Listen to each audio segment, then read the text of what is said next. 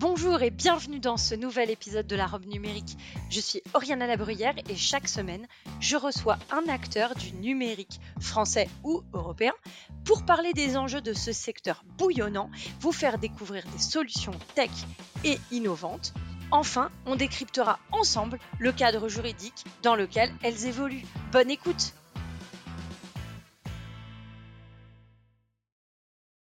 Alors ce soir, comme vous l'entendez, il y a un peu de bruit derrière nous parce que ce podcast est enregistré au sein du Parc des Princes. Vous dites pas que c'est une habitude, je l'ai déjà fait il y a dix jours pour le printemps des DPO, mais là c'est pour euh, une soirée caritative au profit euh, du 30-18 et je vais vous laisser euh, tout au long du podcast découvrir à quoi sert ce numéro court. Une première question posée par un enfant. C'est quoi le défenseur des enfants? Alors Elio, bonsoir. Le défenseur des enfants, eh bien, il est là pour s'assurer que les droits des enfants sont bien respectés en France euh, par l'école, par la santé, euh, par, par les adultes, pour protéger les enfants, pour faire en sorte qu'ils aient accès à l'école, à l'éducation, à la santé, aux loisirs, parce que les loisirs, c'est important pour bien grandir, pour être épanoui. C'est faire en sorte que les adultes et les institutions respectent le droit des enfants. D'accord. Ça te va? À quoi ça sert les enfants? E-enfance, c'est un numéro de téléphone qu'il faut retenir. 3018. Pour que les enfants et les jeunes qui, sur les réseaux, voient des images pas belles ou qui se font embêter sur les réseaux puissent appeler pour demander de l'aide.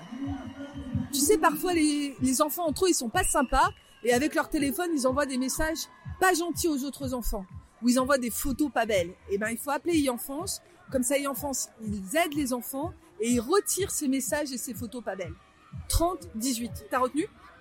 C'est quoi le numéro? 30 18. Génial. Et vous étiez du coup? Moi, je suis secrétaire d'État en charge de l'enfance et un de mes combats, c'est la protection des enfants face aux dangers du numérique. Merci beaucoup d'être venu au micro de la robe numérique. Merci. Infiniment. Merci à vous. Pourquoi l'ARCEP, ça protège les enfants? Bonjour, je suis Laure de la et je suis présidente de l'ARCEP. L'ARCEP, c'est une autorité qui édicte des règles sur un marché qui est le marché des télécommunications. Donc on a la possibilité de fixer des obligations aux opérateurs. Et dans le cadre de la manifestation d'e-enfance, par exemple, on a travaillé sur les filtres parentaux à mettre sur les box pour aider les parents à mieux dialoguer avec leurs enfants pour savoir ce qu'ils peuvent utiliser sur Internet et ce qu'ils peuvent pas utiliser sur Internet. Et donc finalement, ça permet la maîtrise de l'accès au contenu audiovisuel par la famille de ce que va consulter l'enfant potentiellement. Le, le filtre parental permet ça, c'est sûr. Voilà. Et, mais c'est aussi le rôle d'autres autorités de contrôler le contenu. On va Nous- leur parler. On va. Nous, nous, on édicte des règles sur le marché des Et télécommunications. donc là, Voilà. il faut qu'on aille voir l'ARCOM pour le Exactement. contenu. Merci Parfait. beaucoup. À quoi ça sert la CNIL pour les enfants? Mais la CNIL, c'est le, le, le régulateur indépendant de la vie privée euh, numérique. Et la vie privée numérique, c'est aussi celle des enfants.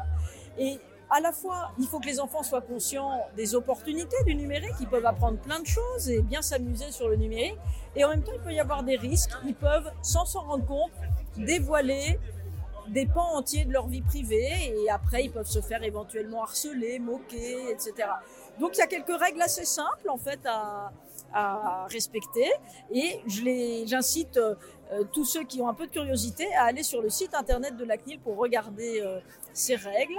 Euh, et en plus, il y a des choses assez avec lesquelles on peut jouer. Il y a des jeux de cartes, il y a des quiz, voilà. Donc pensez quand vous êtes sur le numérique que tout le monde peut avoir accès souvent à ce que à ce que vous mettez en ligne, à ce que vous déposez sur les réseaux sociaux. Voilà. Est-ce que dans l'accessibilité du contenu, il y a aussi les BD que vous mettez à disposition? Il y a beaucoup d'images qui permettent, même lorsqu'on ne sait pas lire, de comprendre quels sont les dangers et on les retrouve sur votre site internet. Est-ce que ça aussi, ça a été pensé vraiment pour parler à cette population qu'est l'enfance en fait? Alors on essaye au fur et à mesure de s'adresser à différentes catégories euh, euh, d'enfants. Euh, là, on a produit des ressources plutôt pour les 8-10 ans. Un jeu de cartes, un quiz, un livret pour les éducateurs ou leurs professeurs pour qu'ils puissent parler de ces sujets de protection de vie privée en ligne avec eux, pour les parents aussi. Et l'année prochaine, on va essayer de produire une affiche en forme de manga, en coopération avec d'ailleurs le- notre homologue coréen de Corée du Sud, pour euh, les enfants ou plutôt les jeunes, les jeunes adolescents qui rentrent au collège. Vous voyez. Donc au fur et à mesure, on essaye de s'adresser à, à, différents, à des enfants de différents âges. Mais je pense que c'est très important aussi qu'il y ait un dialogue entre les générations sur ces sujets, pas uniquement les enfants ou les enfants entre eux, mais aussi, je pense que les enfants peuvent aussi euh, éduquer d'une certaine façon aussi les parents ou leurs grands-parents à un certain nombre d'enjeux du numérique. Donc euh, voilà, voir le numérique comme une, une opportunité, mais en étant conscient qu'il peut aussi y avoir des risques et qu'il faut se protéger. Voilà. À quoi ça sert l'ARCOM?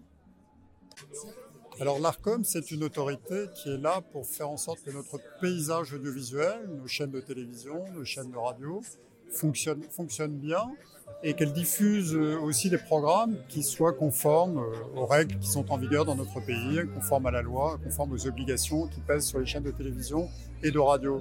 Et en même temps, depuis quelques années, euh, c'est une autorité qui s'occupe du numérique, ce nouveau monde qui est, qui est devant nous, pour faire en sorte que ce monde soit policé, qu'il fonctionne normalement, qu'on ne soit pas harcelé, que ce ne soit pas un univers de haine en ligne, de menaces. euh, Et, et donc voilà, on est là pour euh, s'assurer du bon fonctionnement de ce paysage.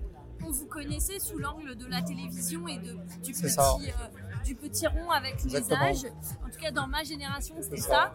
Euh, on peut dire que vous êtes sorti du petit écran pour aller sur le monde numérique. Est-ce que ça a été une vraie révolution au sein de vos équipes de changer finalement euh, de cet endroit un peu policé déjà où euh, vous voyez les films ou les éléments en amont et où ils sont diffusés après votre... euh, je vais parler de contrôle même si c'en est pas un, mais en tout cas après cette étude. Aujourd'hui, c'est différent. On a des plateformes, on a des, créateurs de contenu.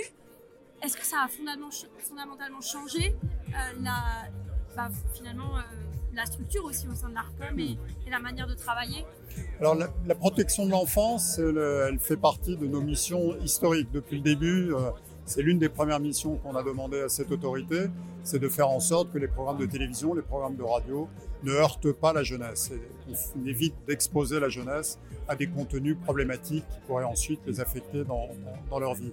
Donc ça, c'est une mission qui est effectivement très connue des, Français. On a le, petit sigle sur les âges sur les programmes de télévision. On mène également des campagnes de sensibilisation en direction du grand public. Mais c'est vrai que la transformation numérique du pays fait qu'il faut s'engager dans une nouvelle, une nouvelle aventure, si je puis dire, inventer une nouvelle régulation de ce paysage. Et ça, pour nous, c'est effectivement un changement. Il a fallu adapter notre organisation administrative, recruter de nouvelles compétences, parce que réguler euh, des acteurs comme Twitter, comme Google, comme Facebook, euh, bah, ça suppose d'avoir des connaissances nouvelles, des connaissances autres. Ça donne aussi une dimension internationale, parce que c'est un travail qu'on fait largement au niveau européen. Donc il faut qu'on dialogue avec les autorités européennes, nos homologues des autres pays étrangers. Donc c'est une grande transformation pour l'institution, mais en même temps c'est formidable, ça lui donne un, horizon nouveau, un développement nouveau. Donc euh, de continuer à réguler les médias audiovisuels traditionnels et en même temps de se lancer dans l'aventure, de, s'assurer que, ces nouveaux acteurs qui font notre vie quotidienne bah, fonctionnent mieux pour euh, que la protection du public soit bien assurée. C'est quoi la Cyber Task Force? Alors la Cyber Task Force, c'est simple, euh, c'est beaucoup d'énergie qui se regroupe aujourd'hui pour parler du numérique, parler de la cybersécurité et se regrouper tous ensemble pour des intérêts communs.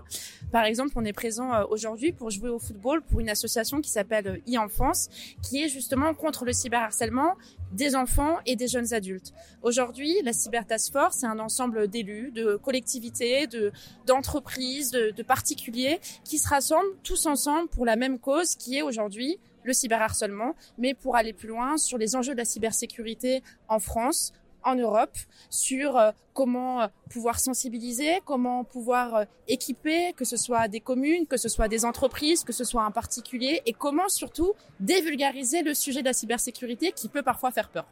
Et alors, toi, tu es élu. Est-ce que tu peux nous donner un peu plus ton parcours et puis on t'a pas présenté, donc euh, je te laisse le faire. Oui, avec plaisir. Donc moi, c'est Irène Valls, je suis conseillère régionale de la région Grand Est et j'ai justement la délégation de la cybersécurité euh, depuis euh, depuis quelques de- depuis quelques mois. Donc on a lancé notre plan régional au niveau de la région justement sur la cybersécurité pour pouvoir agir concrètement, que ce soit sur les collectivités de la région, mais également sur les entreprises euh, et sur euh, les particuliers. Et donc aujourd'hui, vous êtes là pour e-enfance. Tu portes fièrement ce maillot e-enfance Cyber euh, Task Force. Euh, Ça s'annonce comment pour le gain du match là? Oh, on va gagner. Merci beaucoup Irène. Comme chaque année. Si ça va pas, les enfants, faut appeler le 3018. Le quoi? Le 3018. Au téléphone? Au téléphone. Merci Doudou.